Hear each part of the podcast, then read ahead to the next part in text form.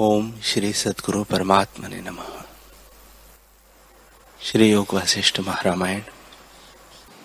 श्री वशिष्ठ जी बोले, हे रामचंद्र जी, तुम सरीखे जो सात्विक में स्थित है, वे शूर में है। जो वैराग्य, विवेक आदि गुणों से संपन्न है, वे लीला करके यत्न बिना ही संसार माया को त्याग देते हैं। और जो बुद्धिमान सात्विक जागे है, और जो राजस और सात्विक है, वे भी उत्तम पुरुष हैं। वे पुरुष जगत के पूर्व अपूर्व को विचारते हैं। जो संतजन और सच्छास्त्रों का संग करता है, उसके आचरण पूर्वक में विचरते हैं और उनसे ईश्वर परमात्मा के देखने की बुद्धि उन्हें उपजती है, और फिर दीपकवत ज्ञान प्रकाश उपजता है। हे रामचंद्र जी, जब तक मनुष्य अपने विचार से अपना स्वरूप नहीं पहचानता, तब तक उसे ज्ञान प्राप्त नहीं होता। जो उत्तम कुल, निष्पाप, सात्विक, राजसी जीव है, उन्हीं को विचार उपजता है, और उस विचार से वे अपने आप से आपको पाते हैं। वे दीर्घदर्शी, संसार के जो नाना प्रकार के आरंभ है उनको विचारते हैं और विचार द्वारा आत्मपद पाते हैं और परमानंद सुख में प्राप्त होते हैं। इससे तुम ऐसे विचार, विचारो कि सत्य क्या है और असत्य क्या है। ऐसे विचार से असत्य का त्याग करो और सत्य का आश्रय करो। जो पदार्थ आदि में न हो और अंत में भी न रहे, उसे मध्य में भी असत्य जानिए। जो आदि अंत एक रस है, उसको सत्य जानिए। और जो आदि अंत में नाशरूप है, उसमें जिसको प्रीति है, और उसके राग से जो रंजित है, वह मूड पशु है। उसको विवेक का रंग नहीं लगता। मन ही उपजता है और मन ही बढ़ता है। सब में ज्ञान के उदय हुए मन निर्वाण हो जाता है। मन रूपी संसार है और आत्मसत्ता जो की त्यों है। राम जी ने पूछा, हे भगवान, जो कुछ आप कहते हैं, वह मैंने जाना कि यह संसार मन रूप है और जरा मरण आदि विकार का पात्र भी मन ही है। उसके तरने का उपाय निश्चय करके कहो। हम सब रघुवंशियों के कुल के अज्ञान रूपी तम को हृदय से दूर करने को आप ज्ञान के सूर्य है। श्री वशिष्ठ जी बोले, हे रामचंद्र जी, प्रथम तो जीव को विचार पूर्वक वैराग कहा है कि संतजनों का संग और सत्शास्त्रों से मन को निर्मल करे। जब मन को निर्मल करेगा, तब स्वजनता से संपन्न होगा और फिर वैराग्य उपजेगा। जब वैराग्य प्राप्त होगा, तब अज्ञानवत गुरु के निकट जावेगा और जब वह उपदेश करेंगे, तब ध्यान अर्चन आदि के क्रम से परम पद को प्राप्त होगा। जब निर्मल निर्मल विचार उपजता है, तब अपने आप को आपसे देखता है। जैसे पूर्णमासी का चंद्रमा अपने बिंब को आपसे देखता है। जब तक विचार रूपी तट का आश्रय नहीं लिया, तब तक संसार में तृणवत भ्रमता है। और जब विचार करके ज्यो का त्यो वस्तु जानता है, तब सब दुख नष्ट हो जाते हैं। जैसे सोमजल के नीचे जा रहती है, तैसे ही आधी पीड़ा उसकी निवृत्त हो जाती है, फिर उत्पन्न नहीं होती। जैसे जब तक सुवर्ण और राख मिली हुई है, तब तक सोनार संशय में रहता है। और जब सुवर्ण और राख भिन्न हो जाती है, तब संशय रहित सुवर्ण को प्रत्यक्ष देखता है, और तभी निसंशय होता है। तैसे ही अज्ञानी जीवों को मोह उत्पन्न होता है। और देह इंद्रियों से मिला हुआ संशय में रहता है। जब विचार से भिन्न भिन्न जाने, तब मोह नष्ट हो और तभी संशय से रहित शुद्ध अविनाशी रूप आत्मा को देखता है। विचार किए मोह का अवसर नहीं रहता। जैसे अज्ञानी पुरुष चिंतामणि की कीमत नहीं जान सकता। जब उसको ज्ञान प्राप्त होता है तब ज्यो का त्यो जानता है और मोह संशय निवृत्त हो जाता है। तैसे ही जीव जब तक आत्म तत्व को नहीं जानता, तब तक दुख का भागी होता है। और जब ज्यो का त्यो जानता है, तब शुद्ध शांति को प्राप्त होता है। हे रामचंद्र जी। आत्मा देह से मिश्रित भासता है, पर वास्तव में कुछ मिश्रित नहीं। इससे अपने स्वरूप में शीघ्र ही स्थित हो जाओ। निर्मल स्वरूप जो आत्मा है, उसको रंचक मात्र भी देह से संबंध नहीं। जैसे सुवर्ण कीच में मिश्रित भासता है तो भी सुवर्ण को कीच का लेप नहीं, निर्लेप रहता है। तैसे ही जीव को देह से कुछ संबंध नहीं, निर्लेप ही रहता है। आत्मा भिन्न है, देह भिन्न है। जैसे जल और कमल भिन्न रहते हैं, मैं ऊँची भुजा करके पुकारता हूँ। मेरा कहा मूर्ख नहीं मानते कि संकल्प से रहित होना परम कल्याण है। यही भावना हृदय में क्यों नहीं करते? जब तक जड़ धर्मी है। अर्थात विषय भोगों में आस्था करता है और आत्म तत्व से शून्य रहता है, तब तक मूड रहता है। जब तक स्वरूप का प्रमाद है, तब तक हृदय से संसार का तम और किसी प्रकार दूर नहीं होता। चंद्रमा उदय हो और अग्नि का समूह हो, वाह, द्वादश सूर्य इकट्ठे उदय हो तो भी हृदय का तम किंचित मात्र भी दूर नहीं होता। और जब स्वरूप को जानकर आत्मा में स्थित हो, तब हृदय का तम नष्ट हो जाएगा। जैसे सूर्य के उदय हुए, जगत का अंधकार नष्ट होता है। जब तक आत्मपद का बोध नहीं होता, और भोगों में मन तद्रूप है तब तक संसार समुद्र में बह जाओगे और दुखों का अंत न आवेगा। जैसे आकाश में धूली भासती है, परंतु आकाश को धूली का कुछ संबंध नहीं। और जैसे जल में कमल भासता है, परंतु जल से स्पर्श नहीं करता, सदा निर्लेप रहता है। तैसे ही आत्मा देह से मिश्रित भासता है, परंतु देह से आत्मा का कुछ स्पर्श नहीं। सदा विलक्षण रहता है। जैसे स्वर्ण कीच और मल से अलेप रहता है। देह जड़ है, आत्मा उससे भिन्न है और सुख दुख का अभिमान आत्मा में भासता है, वह ब्रह्मात्र और असत्य है। जैसे आकाश में दूसरा चंद्रमा और नीलता असत्य रूप है तैसे ही आत्मा में सुख दुख आदि असत्य रूप है। सुख दुख देह को होता है। सबसे अतीत आत्मा में सुख दुख का अभाव है। यह ज्ञान करके कल्पित है। देह के वश हुए आत्मा का नाश नहीं होता। इससे सुख दुख भी आत्मा में कोई नहीं। सर्वात्ममय शांत रूप है। यह जो विस्तृत रूप जगत दृष्टि आता है, वह महामय है, मायामय है। जैसे जल में तरंग और आकाश में तरवरे भासते हैं, तैसे ही आत्मा में जो जगत भासता है, सो आत्मा ही है। न एक है, न दो है, सब आभास है और मिथ्या दृष्टि से आकार भासते हैं।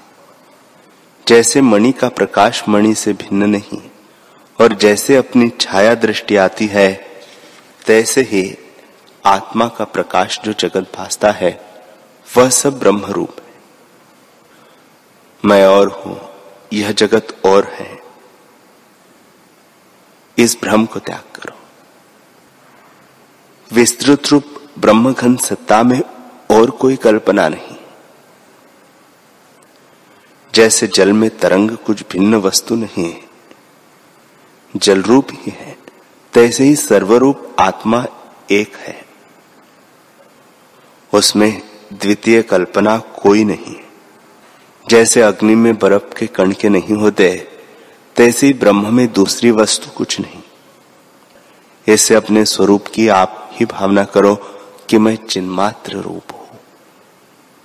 जगत जाल सब मेरा ही स्वरूप है और मैं ही विस्तृत रूप जो कुछ है वह देव ही है। न शोक है, न मोह है, न जन्म है, न देह है।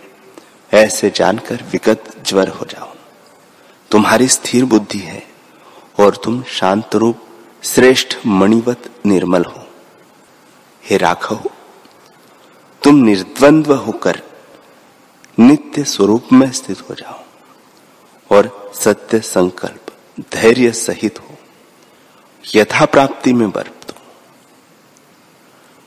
तुम वीतराग, निर्यत्न, निर्मल वित कलमश हो। न देते हो, न लेते हो। ग्रहण त्याग से रहित शांत रूप विश्व से अतीत जो पद है, उसमें प्राप्त होकर, जो पाने योग्य पद है, उसको पाकर परिपूर्ण समुद्रवत अक्षोभ रूप संताप से रहित विचरो। हे रामचंद्र जी, संकल्प जाल से मुक्त और माया जाल से रहित अपने आप से तृप्त और विगत ज्वर हो जाओ। आत्मवेता का शरीर अनंत है और तुम भी आदि अंत से रहित, पर्वत के शिखरवत विगत ज्वर हो। हे रामचंद्र जी, तुम अपने आप से उदार होकर अपने आप आनंद से आनंदित हो। जैसे समुद्र और पूर्णमासी का चंद्रमा अपने आनंद से आनंदवान है, तैसे ही तुम भी आनंदवान हो। यह जो प्रपंच रचना भासती है, सो असत्य है। जो ज्ञानवान है, वे असत्य जानकर इसकी ओर नहीं धावते। तुम तो ज्ञानवान हो। असत्य कल्पना त्याग करके दुख से रहित हो और नित्य, उदित, शांत रूप शुभ गुण संयुक्त उपदेश द्वारा चक्रवर्ती होकर पृथ्वी का राज्य करो। प्रजा की पालना कर और समदृष्टि से विचरो बाहर से यथाशास्त्र शुभ चेष्टा करो। राज्य की मर्यादा रखो, पर हृदय से निर्लेप रहना। तुमको त्याग और ग्रहण से कुछ प्रयोजन नहीं, और ग्रहण त्याग में समदृष्टि होकर तुम राज्य करो।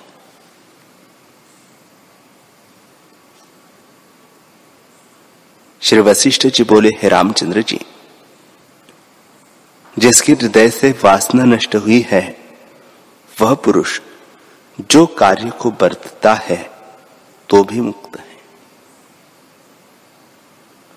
हमारे मत में बंधन का कारण वासना है। जिसकी वासना क्षय हुई है, वह मुक्त स्वरूप है। और जिसकी वासना पदार्थों में सत्य है, वह बंध में है। कोई पुरुष अपने पुरुषार्थ का आश्रय कर कर्तव्य भी करते हैं और प्रीति करते, प्रवर्तते हैं तो भी अपनी वासना से स्वर्ग में जाते हैं और फिर स्वर्ग को त्याग कर दुख और नरक को भोगते हैं। वे अपनी वासना से बंधे हुए पशु आदि और स्थावर योनि को प्राप्त होते हैं। और कोई आत्मवेत्ता पुण्यवान पुरुष मन की दशा को विचारते हैं और तृष्णा रूपी बंधन को काटकर निर्मल आत्मपद को प्राप्त होते हैं। जो पुरुष पूर्व जन्मों को भोग कर इस जन्म में मुक्त होते हैं, वे राजस सात्विकी होते हैं। जिनका यह जन्म अंत का होते हैं विक्रम करके पूर्ण पद प्राप्त होते हैं। जैसे शुक्ल पक्ष का चंद्रमा क्रम से पूर्णमासी का होता है और सब कलनाओं से पूर्ण होता है। जैसे वर्षा काल में कंटक वृक्ष की मंजिरी बढ़ती जाती है, तैसे ही सौभाग्य और लक्ष्मी उनकी बढ़ती जाती है। हे रामचंद्र जी, जिनका यह जन्म अंत का होता है, उनमें निर्मल गुण जो वेद ने कहे हैं, अर्थात मैत्री, सौम्यता, मुक्तता, ज्ञातव्यता और आर्यता प्रवेश करते हैं। सब जीवों पर दया करना मैत्री है। हृदय में समता भाव रहना और कोई क्षोभ न उठना मुक्तता कहता है। सदा प्रसन्न रहना सौम्यता है। यथाशास्त्र आचार करना आर्यता है। और ज्ञान का नाम ज्ञातव्यता है। जैसे राजा के अंतपुर में श्रेष्ठ अंगना प्रवेश करती है, तैसे ही जिसको अंत का यही जन्म है सो राजस सात्विकी है और उसके हृदय में मैत्री आदि सर्वगुण आकर प्रवेश करते हैं। ब्रह्म ज्ञानी सब कार्यों को करता है, परंतु उसके हृदय में लाभ अलाभ का राग द्वेष नहीं होता और सर्वदा काल संभाव रहता है। वह दोषवान होता है। वह न तो दोषवान होता है और न शोकवान ही होता है। जैसे सूर्य के उदय हुए तम नष्ट हो जाता है, तैसे ही आत्मभाव से राग द्वेष नष्ट हो जाते हैं और सर्वगुण सिद्धता को प्राप्त होते हैं। जैसे शरद काल का आकाश शुद्ध होता है, तैसे वह कोमल और सुंदर होता है। उसका मधुर आचार होता है। सब जीव उसके आचार की वांछा करते हैं और उसको देख के मोहित हो जाते हैं। जैसे मेघ की ध्वनि से बकुले आप प्रवेश करते हैं, तैसे ही उस पुरुष पुरुष में सब गुण प्रवेश करते हैं। और गुणों से पूर्ण होकर वह गुरु की शरण जाता है। तब वह उसे विवेक का उपदेश करते हैं और उस विवेक से वह परम पद में स्थित होता है। हे रामचंद्र जी, जो वैराग्य और विवेक से संपन्न चित्त है, वह आत्मदेव को देखता है। उसको दुख स्पर्श नहीं करता। वह यथार्थ एक आत्म रूप को देखता है। तुम विचार का आश्रय करके मन को जगाओ, जिसमें मनन ही मथन है, अर्थात सदा प्रपंच दृश्य का मनन भाव करता है। जो अंत का जन्मवान पुरुष है, वह मन रूपी मृग को जगाता है।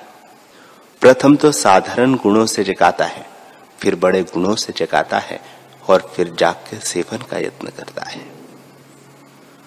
वह निर्मल बुद्धि से विचार तक करता है। उस विचार से जगत को आत्मरूप देखता है और आत्मा के प्रकाश यानी विचार से अविद्यामल नष्ट हो जाता है।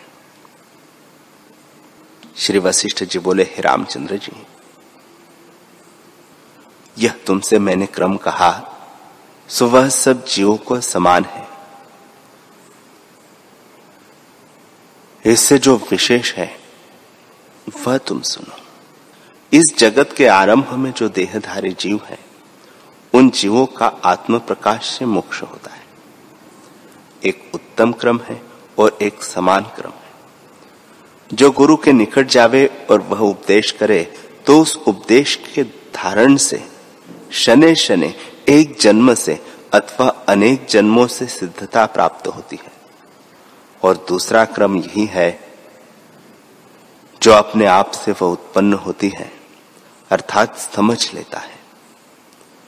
जैसे वृक्ष से फल गिरे और किसी को आप प्राप्त हो तैसे ही ज्ञान प्राप्त होता है।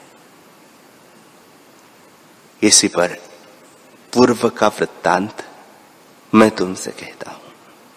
सो तुम सुनो, वह महापुरुषों का वृत्तांत है। शुभ, अशुभ गुणों के समूह जिनके नष्ट हुए हैं और अकस्मात फल जिनको प्राप्त हुआ है, उनका निर्मल क्रम मैं तुमसे कहता हूँ। हरि ओ हरि ओ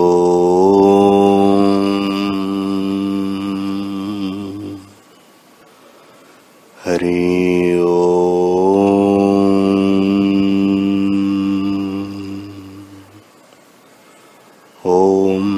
सहनावतु सहनौ भुनक्तु सह वीर्यं कर्वावहे तेजस्विनावधीतमस्तु। मा विषावहे ओम शांति शांति शांति श्री सद्गुरुदेव भगवान की